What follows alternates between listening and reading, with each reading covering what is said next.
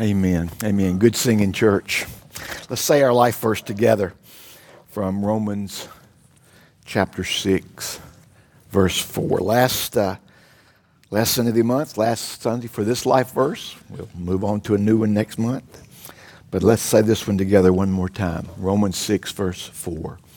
We were buried, therefore, with him by baptism into death, in order that just as Christ was raised from the dead by the glory of the Father, we too might walk in newness of life. Amen. And our sermon text, uh, still in 1 Peter chapter 3, in our study of 1 Peter, uh, finishing up what we started last week on uh, living faithfully in a hostile world. 1 Peter chapter 3, verses 13 through 17. Listen as I read. Now, who is there to harm you if you are zealous for what is good? But even if you should suffer for righteousness' sake, you will be blessed. Have no fear of them, nor be troubled. But in your hearts, honor Christ the Lord as holy, always being prepared to make a defense to anyone who asks you for a reason for the hope that is in you. Yet do it with gentle, gentleness and respect having a good conscience, so that when you are slandered, those who revile your good behavior in Christ may be put to shame. For it's better to suffer for doing good, if that should be God's will, than for doing evil. Let's pray together.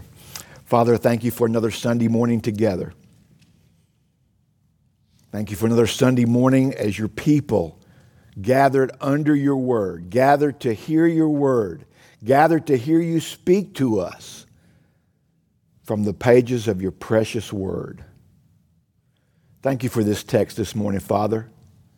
May it encourage us. May it edify us. May it strengthen us. May it sanctify us. May it make us a little bit more like Jesus. May it prepare us to stand, to give it a defense, and to live devotedly for Jesus and the kingdom and his cause. Father, we ask now that the words of my mouth and the meditations of our hearts together corporately would be pleasing in your sight. O oh God, our strength, our rock, and our Redeemer. In Christ's name we pray. Amen. Thank you. You can be seated. Yeah, Stephen Susan, I saw you slide in late over there. I saw you slide in late. Yeah, that 50th anniversary honeymoon, right? Okay. I'm glad you're here this morning with us after the celebration yesterday. What a joy. What a joy that was. 50 years. God bless you. Thank you. Amen. Praise the Lord. Praise the Lord. All right, last week we began uh, a, uh, the topic uh, uh based on these verses of, of living faithfully. Here we stand living faithfully in a hostile world. And we said we, we see at least, remember, no list is exhaustive. That's our RCC rule for list. You could probably add to this list. But we see at least five requirements for standing firm in the day and age, in this day and age. Five requirements for living faithfully when the world goes hostile against us. We covered two last week. We'll review those real quick. The first one was you must have an undying zeal for goodness. An undying zeal for goodness based on verse 13, being zealous for what is good. A zealot, the, the Greek word is literally, literally a noun. We must be a zealot for what is good. We're not indifferent to it. We're not apathetic about it. We're not nonchalant about it. We are energetically and enthusiastically zealous for what is good. Good being defined by Scripture, good not being defined by uh, human morality, but what is defined by Scripture. And the Scripture defines good actions as those that honor and please and glorify our Creator. We are zealous for those things. We are zealous for what glorifies God. Examples. We've been called to represent Jesus. We are ambassadors for Christ, according to 2 Corinthians 5:21. We are his ambassadors. Are we zealous about that? We've been called to love God with all our heart, mind, soul, and strength, and to love each other as ourselves. The two greatest commandments. Are we zealous for those actions? We've been called to raise our kids in the discipline and instruction of the Lord. Are we zealots for doing that? Are we eager and, and excited and motivated and driven to prepare the next generation for a world that's probably going to be more hostile than ours? Unless Jesus returns, unless revival comes, unless God intervenes in a mighty way. Are we zealous about getting the next generation ready to live for Jesus? We've been called to worship God in spirit and truth, and with reverence and awe. Are we zealous about gathering with the people of God to engage in the most important activity on the planet, namely the worship of God? A.W. Tozer said this in his morning devotional I can safely say, on the authority of all that is revealed in the Word of God, that any man or woman on this earth who is bored and turned off by worship is not ready for heaven. Because that's going to be our primary activity in heaven. Not our only one, but, but primarily. Even in our interactions with each other in our glorified bodies in the new earth and new heavens. It's, it's going to be all directed upward. It's all going to be for the glory of God perfectly, which we're striving to do now, but one day we'll be doing that perfectly. What a day. What a day that will be. So, are you zealous for worshiping God with the people of God? For the glory of God, in the power of the Spirit of God? Are you zealous for that? You get the picture. We could go on with examples. John MacArthur said, quote, being zealous for what is good produces a godly life, the delight and goal of all believers, which leads to pure living and the loss of one's appetite for world's ungodly attractions. The things of the earth are growing dimmer and dimmer as we fix our eyes on Jesus and live for Him and for His glory. Read this morning, Mark Twain said this uh, There is a kind of life that is not really life, it's a grasping for self that leads down to the grave. Oh, God, spare us from that life. Spare us from that early death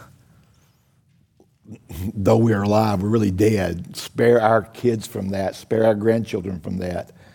This, this, this life that's not really life. People are deceived into thinking it is, but it's a grasping for self that leads down to the grave. We don't want to grasp for self. We want to grasp for the hem of Jesus' garment. We want to grasp for him with our mind set on things above and not on things of this earth. Secondly, we saw last week in verse 14, uh, the second requirement for living in this world is an unwavering boldness in persecution. An unwavering boldness in persecution. We must be ready to stand unflinchingly against persecution if and when it comes. Like Martin Luther, we must be ready to stand before the enemies of God and refuse to back down from, from our scriptural beliefs.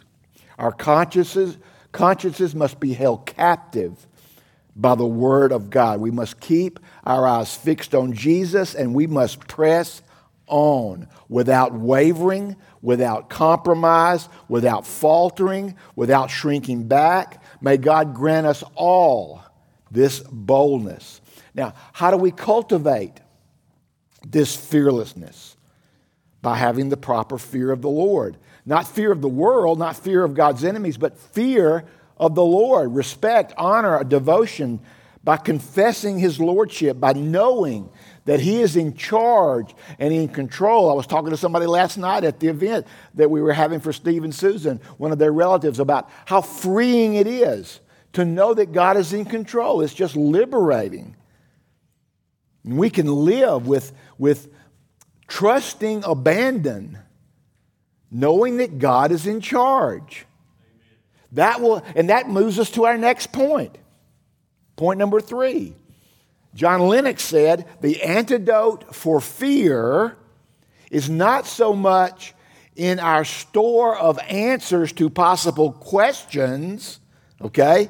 It's not linked to cramming theologically, but first of all, in our attitude to our Lord. Let me say that again because I interrupted the man's quote. The antidote to fear is not so much in our store of answers to possible questions that might arise, but is first of all in our attitude to the Lord. In other words, the preparation for speaking and defending is vitally connected to our heart attitude toward who Jesus is. And that's requirement number three. We must have, if we're going to stand in this day, if we're going to stand firm in a hostile world, we must have an unrivaled devotion to Jesus. Verse 15a. But in your hearts, honor Christ the Lord as holy. We must have an unrivaled devotion to Jesus. Now, quick side note before we dig into this verse, okay?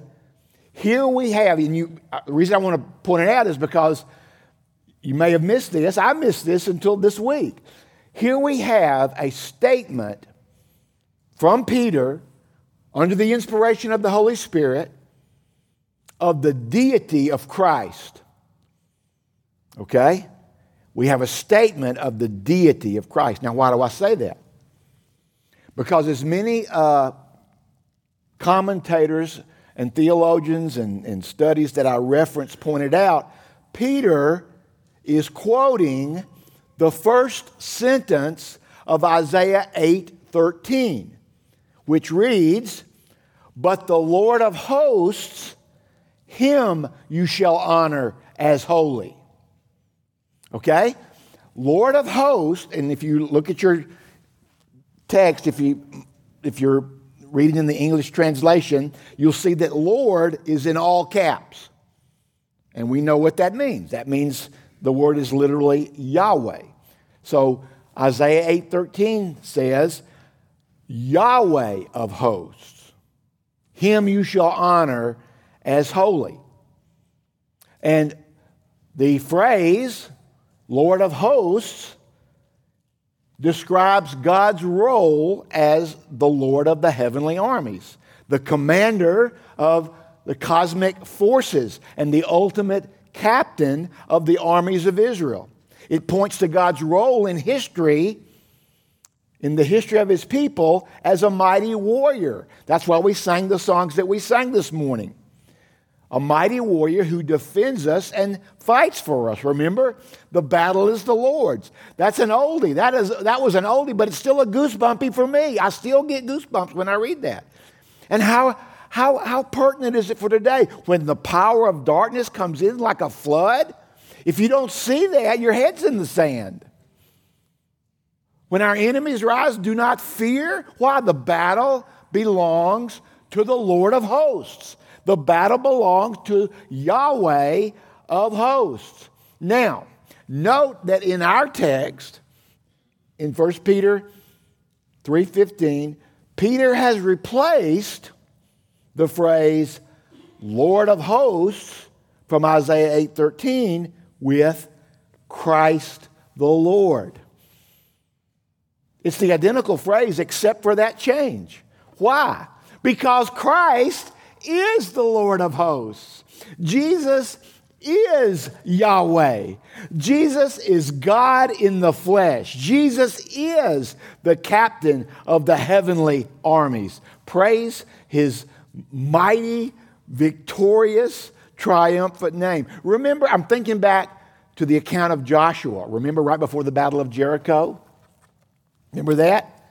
He's preparing for the Battle of Jericho and he encounters this mysterious man with the drawn sword. Do you remember that account? Well, If you don't, let's, let's read it. Let's, let's read it real quick as a little side fun study here. Joshua chapter 5, starting at verse 13. This is right before the fall of Jericho in chapter 6. Uh oh. I just pulled my little puffy thing off my microphone. That's not going to matter, is it? Okay, good. okay. okay. When Joshua, verse 13 of Joshua chapter 5, when Joshua was by Jericho, he lifted up his eyes and looked, and behold, a man was standing before him with his drawn sword in his hand. And Joshua went to him and said to him, Are you for us or for our adversaries? And the man said, No. no. That's, that's really the wrong question. The question should have been, Who, who are you? Because we can take Joshua's question as, are you, are, you, are you one of our soldiers or are you one of their soldiers? No, no, I'm neither one. I'm, I'm above that. I'm, I'm, I'm, I'm eons above that. I'm, I'm miles and miles and miles above that. No, he says, um, but I am the commander of the army of the Lord. He's the Lord of hosts. He's Yahweh of hosts. He's, he's Christ the Lord. Now I've come. And Joshua fell on his face to the earth and worshiped and said to him, What does my Lord say to his servant? And look at verse 15. Does, does this ring a bell?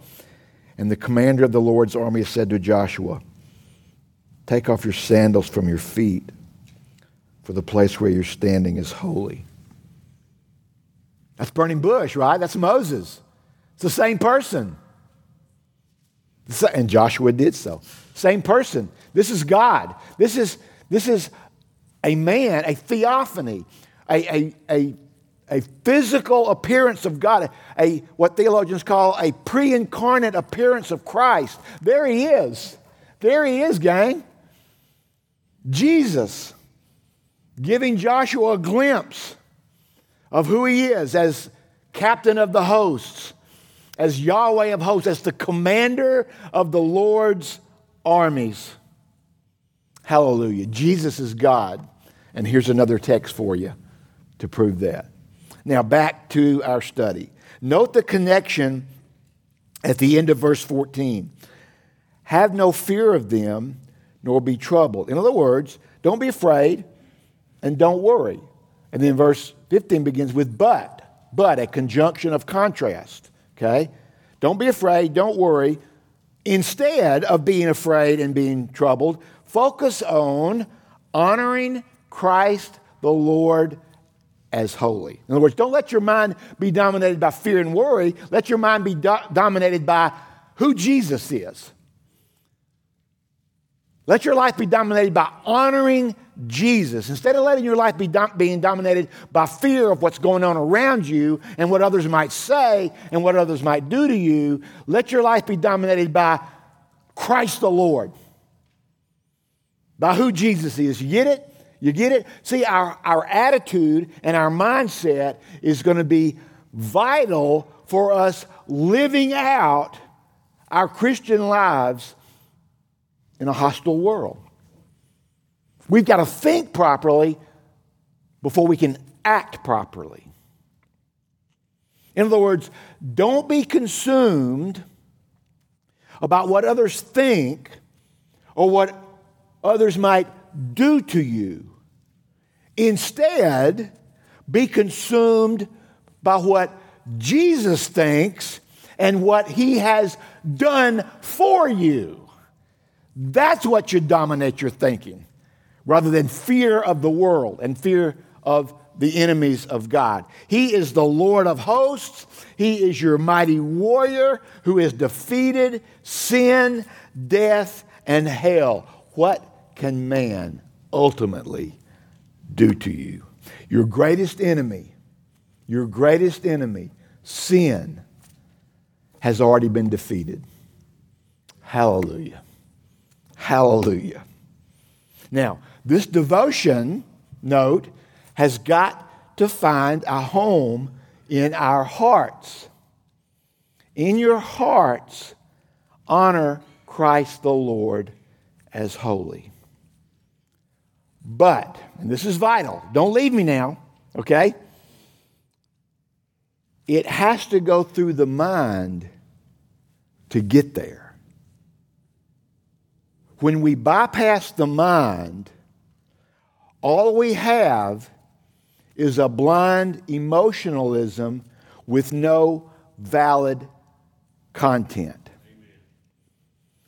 Let me quote Mark Twain again. I don't think I've ever quoted Mark Twain before, but I found two good ones from him this week. He said this He said, and he wasn't a spiritual man, but every now and then, non spiritual people say things that, that connect because we're all made in the image of God, right? We've all got the stamp of, of Godness on us, whether we're Christian or not. And he said this He said, We, we all do no end of feeling, and we mistake it for thinking. You hear what, you hear what he's saying? We're really emotional people. We like to get emotional. And sometimes we commu- confuse our emotions for thoughts. We, we mistake our emotions for thinking. And that's the error a lot of Christians make. I heard someone today, this week, or someone else was telling me about someone who claimed to be a very, very spiritual person, but who said of an action by a family member, I could never forgive them for that. Really? really? You know, apparently, they were so emotionally hurt and distraught by the actions of this family member that they mistake, mistook those emotions for a what they thought was a very thoughtful statement, but very unbiblical statement. I mean, what did Jesus say? If you not forgive your brother the Father will not forgive you? Really? Well, what if Jesus, what if Jesus treated us that way? Okay, that one thing, that one thing you did, I could never forgive you for that. What does the scripture say? The blood of Jesus covers how much of our sin? All of it. All of it. So, beloved, let's, yeah, let, let's engage our emotions in worship and we're, we've been created emotional people, but let's not confuse emotions with, with, with facts, with thoughts, with mental thoughts. Let's, let's get them in line. That's what we want. We want to get them in line with each other. Let's continue down this path for a little bit. Years ago, years ago, many years ago, most of you will not know this person, but a person and his family left RCC. And the reason was this the reason he gave in a one on one meeting was this he didn't want his church experience, or he was tired of his church experience being a classroom. A classroom. He didn't want his church appearance to be a quote, classroom. Okay, all right. I don't want it to be a classroom either. But would you agree with this statement? To worship God properly, you must know stuff about Him. Would you agree with that? Okay, to be truly devoted to Jesus, which is what our verse is talking about, we must know stuff about Jesus. The mind is the gateway to the heart. You don't properly get to the heart without going through the mind first. Well, many will say, Oh, but Butch, come on. All we need to do is love Jesus. We just need to love Jesus. That's all we need to do. Okay, who is Jesus? Who is Jesus? That question involves our mind, right? We got to know who Jesus is. Intellectually, we got to know who he is. When God saves us, you can tell I get pretty excited about this topic, and I'm get, you know, I, I'm, I'm earnest about this topic, okay? Because as a, as a Reformed Christian, I, want, I, I long for the right balance between our emotions engaged in, in worship and in service and in loving each other, but I want our emotions to be guided by the truth of God's word that has to get into through our mind into our minds. When God saves us, what does he promise to do? According to Romans 12, 1 and 2, he promises to renew our mind. Listen, Paul said, I appeal to you, therefore, brothers, by the mercies of God, to present your bodies as a living sacrifice, holy and acceptable to God, which is your spiritual worship. Do not be conformed to this world, but be transformed. How? By the renewal of your heart no, by the renewal of your mind. And the renewal of your mind results in a changed heart. How are we supposed to love God? What does the Bible teach us? With all our heart? Yes. Does it stop there? No. With all our mind. With all our heart, all our mind, soul, and strength. What are Peter's last words to us? We will get there one day when we get to his second letter. And most of you know it, and our kids know it because it's their favorite scripture, one of their favorite scripture songs. They sing it all the time. 2 Peter 3:18. But grow in the grace and knowledge of our Lord and Savior Jesus Christ. Knowledge, that's a, that's a mind word. That's connected to our mind. And our mind is the doorway to our heart. I've started a really good book, man, a really good book by Michael Kruger. It was written to prepare Christian students who choose to attend a secular college. Now, I don't know how many of you are doing, we don't, probably don't have too many that are doing that or will do that, but I recommend this book for you, for me. Yeah, the target audience was graduating high school seniors going off to a secular college.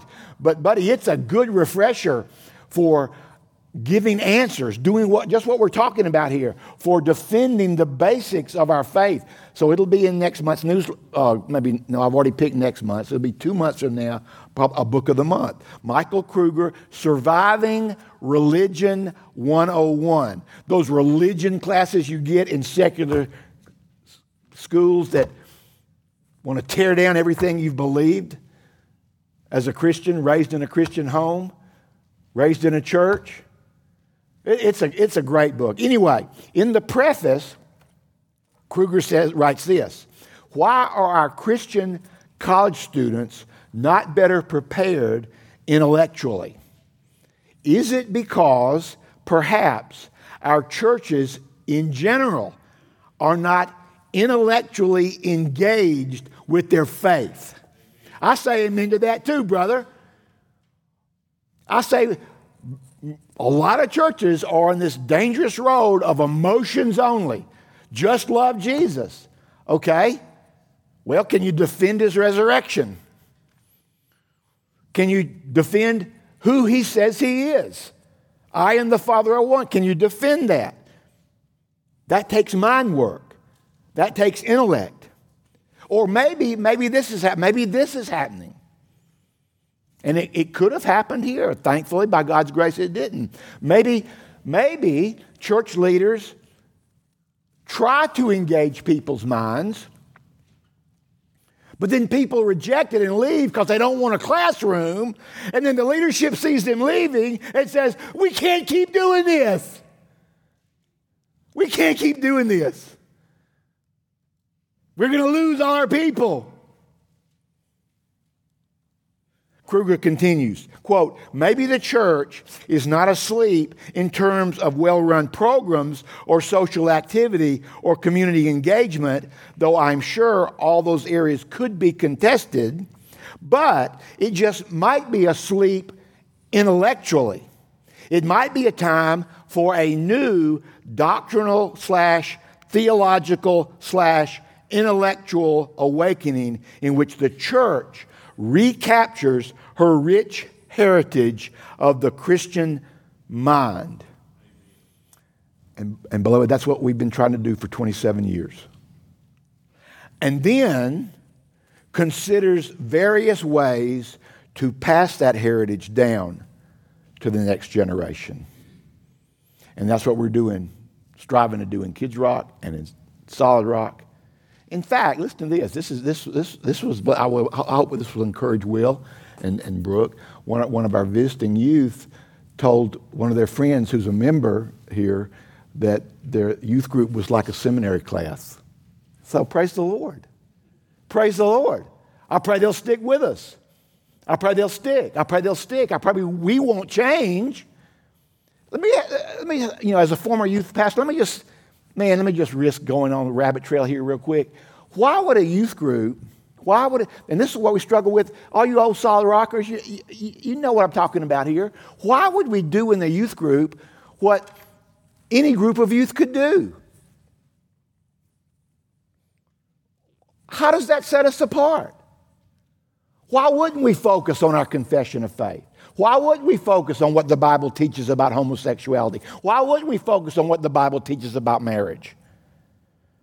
Why would we be all into, you know, how many hot dogs you can stuff in your face or, uh, how, or staying up all night without sleeping, thereby wasting the next day of your life, wasting a gift of the Lord? This is the day the Lord has made. Why, why would we do those things?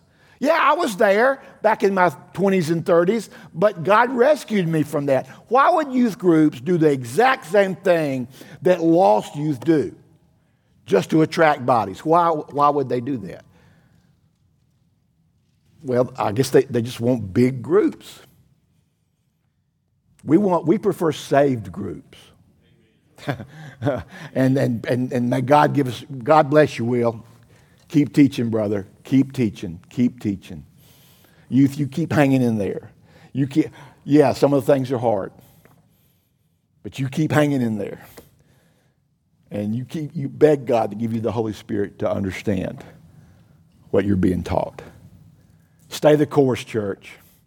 Stay the course. Restore, how did Kruger put it? Uh, recapture our rich heritage of the Christian mind and then pass it on. Pass it on to those that are coming up. Beloved church, beloved church, why is this so important? Why is this so vital?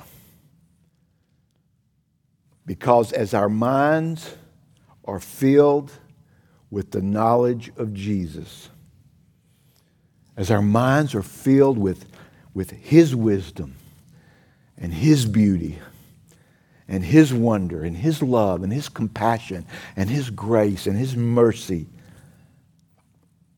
our hearts are affected.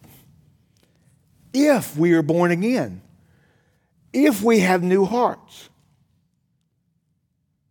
If we are not Christian, then all that knowledge that your church leaders are trying to give you just lodges up in our head. It just lodges up there, it just stays up there. Life change doesn't happen up here. It's the gateway, but it doesn't happen here. Life change happens here. So if we don't have a new heart, then all the knowledge that the people who love you, parents, youth ministers, pastors, are trying to give you, are just going to create this big logjam up here in your head, and it's going to have no effect on your life at all. That's why today is the day of salvation. That's why today is the day to beg God for that new heart, to confess Jesus as Lord and believe in your heart that He raised Him from the dead. You'll be born again. You will be saved. But when a believer's mind is renewed, their whole being which is represented in the Bible by what? Heart. Heart is a biblical word for our entire being. When our mind is renewed, our whole being, our heart, is dominated by Jesus. And that's our goal. Young people, that's our goal for you. Kids, that's our goal for you that you will be dominated by Jesus. And it begins here. And we want to put it there.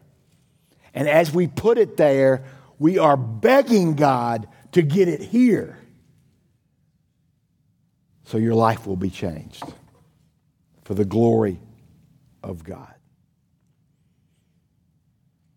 So, When that happens, we will have, point three, an unrivaled devotion to Jesus. As Paul said in Ephesians 3:19, when we know, know, that's a mind word. When we know the love of Christ, which, as he says, surpasses knowledge,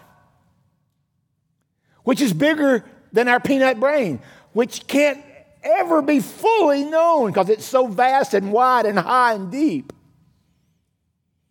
But when we begin to know that love of Jesus, what does Paul say? We will be filled with all the fullness of God. We will be dominated by God. And our greatest desire, no matter what's happening around us, no matter how people are attacking us and putting us down and belittling us and calling us racists and bigots and whatever, our greatest desire will be to honor Him. Our greatest desire will, will be to please God and glorify Jesus and devote all that we are to Him. So I ask you this morning is that your greatest desire? Is that your greatest desire? To honor Christ the Lord in your hearts, in your heart that's been fed by truth that entered through your mind. Is it your greatest desire to honor Jesus as holy, as separate, as unique, as one of a kind? as the one who has full control of your life. You're going to have to have that if you're going to stand when things get hot. You're going to have to have that. An unrivaled devotion to Jesus. Number four, second half of verse 15. Always being prepared to make a defense to anyone who asks you for a reason for the hope that is in you. To stand in this day, we're going to have to have an unashamed readiness to defend the truth, an unashamed readiness, always being prepared to defend what you believe, to defend the truth, to defend the reason you're a Christian and that you believe like a Christian and that you act like a Christian, that you live like a Christian. You're going to have to be ready to defend that. The word defense, as you, most of you probably know, because uh, it's highlighted a lot in studies and books that we read. It's the Greek word apologia, the Greek word where we get the word apologetics. Let's make sure we understand that. It doesn't mean we're apologizing for being Christians. Oh, I'm sorry, I believe in man and woman marriage. I'm sorry, I believe in God created two sexes. I'm sorry. No, no, no. We're not apologizing for being a Christian and for what Christians believe. We're not. A, we're defending. Defending. Apology can also mean a reasoned argument. A reasoned argument. And that's what the word, that's the uh, nuance that the word takes here. It's talking about a reasoned argument. Always be ready to make a reasoned argument. How are you ever going to, notice how four is connected to three. How are you ever going to do that if your mind is not connected? If your mind is not being renewed? The Greek word is actually, listen, this is interesting.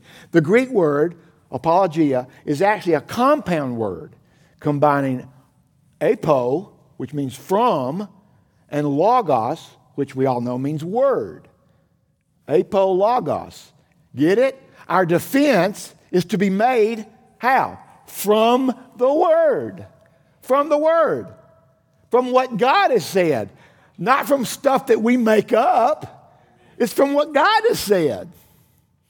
Uh, you're going to see why that's so important in just a minute. As I said, this fourth argument flows from number three. Our devotion to Jesus prepares us to defend what we believe about him and the life that he has given us.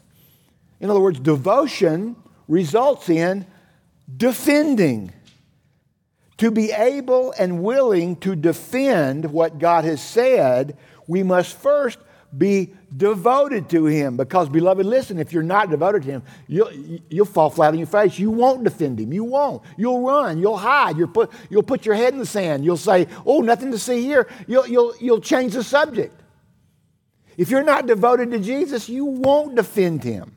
Please understand that. These two go hand in hand, and four, number four, flows out of number three. Listen, listen, please listen. Even if we don't know all the answers, and we will never know all the answers, but Jesus has won our heart. I am my beloved's, and he is mine. It really doesn't matter what all the smart intellectual atheists say about him. It doesn't matter that they are smarter and more intellectual than me. It doesn't matter that they have all these letters after their name. Listen, I'm going with the creator of the universe. I'm going with the one who gave me life and breath and all things. I'm going with the one who gave me purpose and a reason for living. I'm going with the one who made me unafraid of dying. I'm going with the one who walked triumphantly out of the tomb after laying down his life on a cross for me. I'm going with that individual. I don't care what anybody says. I don't care how smart they are. I don't care how much brains they have. Listen, I know, I know, and you know, our answers may not satisfy the naysayers. And they probably won't. It doesn't matter. Please hear that today. That's a key phrase for today's sermon, one of the key phrases. It doesn't matter what lost people think. It just doesn't matter. My reasoned defense from my renewed mind may not persuade them. It probably won't. It does not matter. My words may have no effect whatsoever on them. It doesn't matter. They may dismiss me as some empty headed religious nut. It doesn't matter. It's not about me, it's about the truth. It's about Jesus. And God has to open their eyes to that truth, like He opened mine. And He has to give them faith in the risen Christ, like He gave to me. That's not my job, that's His job. I'm free. I'm liberated. My job is simply to defend the truth to the best of my ability. Again, Kruger, quote, regardless of how smart people are, they cannot see the truth unless the Spirit opens their eyes. Thus, get this quote now, double underline it.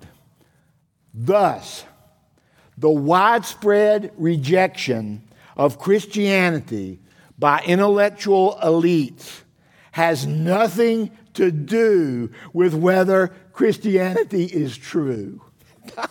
I love that. Thank you, Dr. Kruger. The widespread rejection of Christianity by intellectual elites has nothing to do with its veracity. Nothing. Nothing at all. The unsaved brainiacs may not believe what I say, they may not believe the Bible, but that doesn't stop me from saying it and preaching it. As Paul said in Romans 1:16, for I'm not ashamed of the gospel. I'm not ashamed of the gospel, for it's the power of God for salvation to everyone who believes. Everyone, even the intellectual elites. Everyone, to the Jew first and also to the Greek. Beloved, may we not be ashamed of the gospel, whether our friends believe it or not. The gospel is the path to salvation, not our smartness. Jesus saves us, not our passing grade on a theology exam. Let's not be coward into silence. because our message is unpopular or because people way smarter than us reject it. Let's always be prepared to make a defense, which begins with our devotion to Jesus. Let's always be prepared to make a defense and let the chips fall where they may according to God's sovereign plan. The chips are in his hand. Okay? One last note of emphasis on this point before we wrap up. To get to number five and wrap.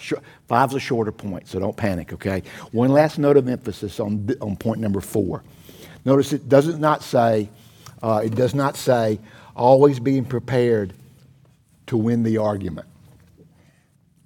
Aren't you glad? It says always be prepared to make a defense. To make a defense. Not win the argument. Just make the defense. That's important. That's freeing. Just verbalize the defense. Know what you believe and why you believe it. Just make the defense. Get the truth into their ears and into their minds and beg God to get it to their hearts. Beg God to open their eyes to see the truth you're proclaiming. Beg God to open their hearts to believe it. See how it works? We do our job that God has commissioned us to do. We make the defense and then trust God to do what only He can do give them new life, open their minds, open their hearts, cause them to see the truth, give light to the blind. Just like calling Lazarus out of that tomb. God's got to do that. That's not our job. Hallelujah. We, we, we're not able to do that, but He is. But we are able to make the defense. That's why we got to be ready. Always be ready to make a defense. Number five, verse 16. Having a good conscience. We'll stop right there. That's just pointing to having an uncompromising lifestyle of consistent integrity. If we're going to stand, if we're going to be, be, again, this is linked to number four to make the, to make a, the good defense. We've got to have the lifestyle that backs it. Uh, Chuck Swindoll called this the quiet defense of the Christian life. The quiet defense of the Christian life. As we saw in point four, we're always to be ready to give the verbal defense. But this quiet defense that verse 16 talks about is to be constant. Constant. Okay? See, the giving the defense is sporadic, depending on the circumstances God brings into our life and the people He brings into our life. But the quiet defense, the lifestyle, the clear conscience, the good conscience, the, the lifestyle of integrity is constant.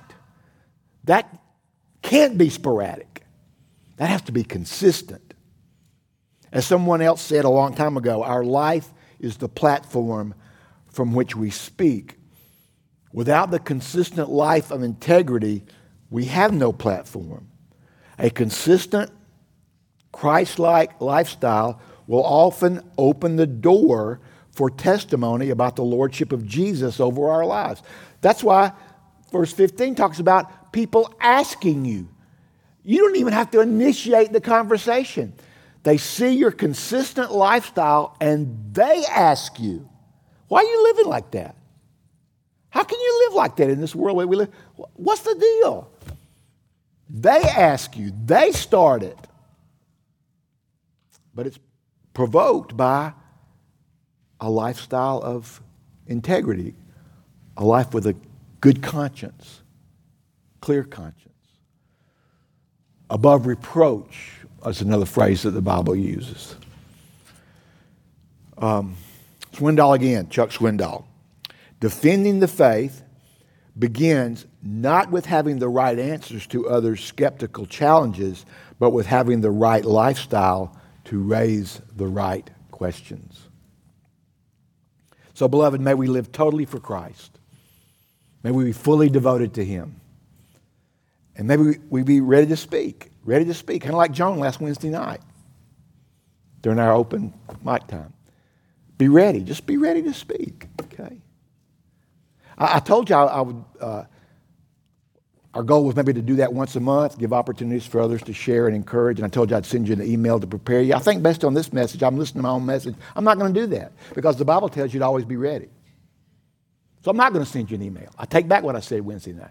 I'm not going to send you an email of preparation based on this sermon today. See, sermons change even the preacher, right? Okay, praise the Lord. Okay, let's wrap it up. Let's make sure we understand something very clearly as we wrap up. Our beliefs, based on this book, based on the truth of God's Word, and this is what people hate, our beliefs are exclusive. They are exclusive. We are not saying that the defenses we make are our truth.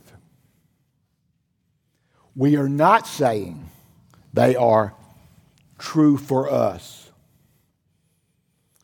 We are declaring that they are the truth, the only truth. We don't believe in personal truth. We would never, and I hope you don't, make inane statements like, that may be true for you, but not for me. Beloved, if something is true, by, net, by definition of the word true, it is true for every single person.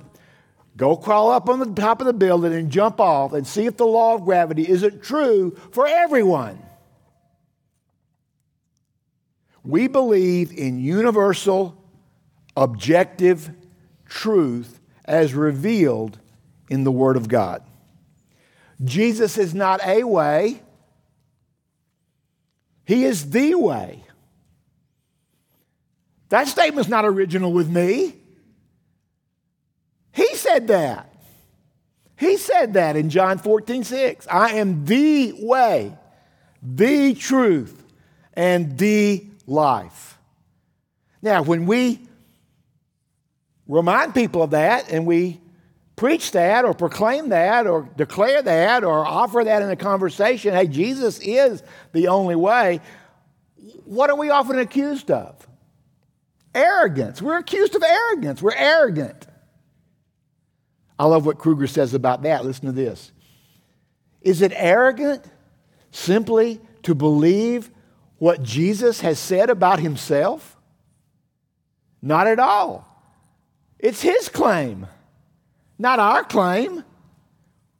We're just passing it along. Jesus said that about himself. We're not the arrogant ones. But of course, any attack on us is always attack on Jesus, right? Ultimately, uh, isn't that what Jesus taught us? He also said this in Matthew 7, verses 13 and 14 Enter by the narrow gate. Enter by the narrow gate. For the gate is wide, and the way is easy that leads to destruction and those who enter by it are many. But the gate is narrow, i.e., exclusive. The gate is exclusive, and the way is hard that leads to life. And those who find it are few. I pray that every single person in this room, every single person, from the youngest in here today to the oldest, will be a part of the few. Ultimately, I know some of you still need to be saved. We're begging God to do that. We're begging God to make you a part of the few, the, a part of the exclusive group. a, a part of the group that is unashamed to just say what Jesus said, just to proclaim what Jesus taught. The ones who have entered by the narrow gate, the ones who are following Jesus, the ones who are truly and actually and totally devoted to Him, who are striving to live wholeheartedly for Him, and who are ready to give a defense for the hope that they have in Him. All praise to Jesus, the Yahweh of hosts, the Lord of hosts. The battle belongs to Him. And there is salvation in no one else, for there is no other name under heaven given among men by which we must be saved. Let's pray together. Father, thank you so much for these, these encouraging, challenging, edifying words that you've given us through the Apostle Peter. Help us, Father. Increase our devotion to you. Enhance our readiness to defend the faith. And sanctify us that our lives would be ones of good conscience, lives of integrity, lives that point people to you. Help us, Father. Help us do that. We need you so desperately. Thank you now for this time at the table. In Christ's name we pray. Amen.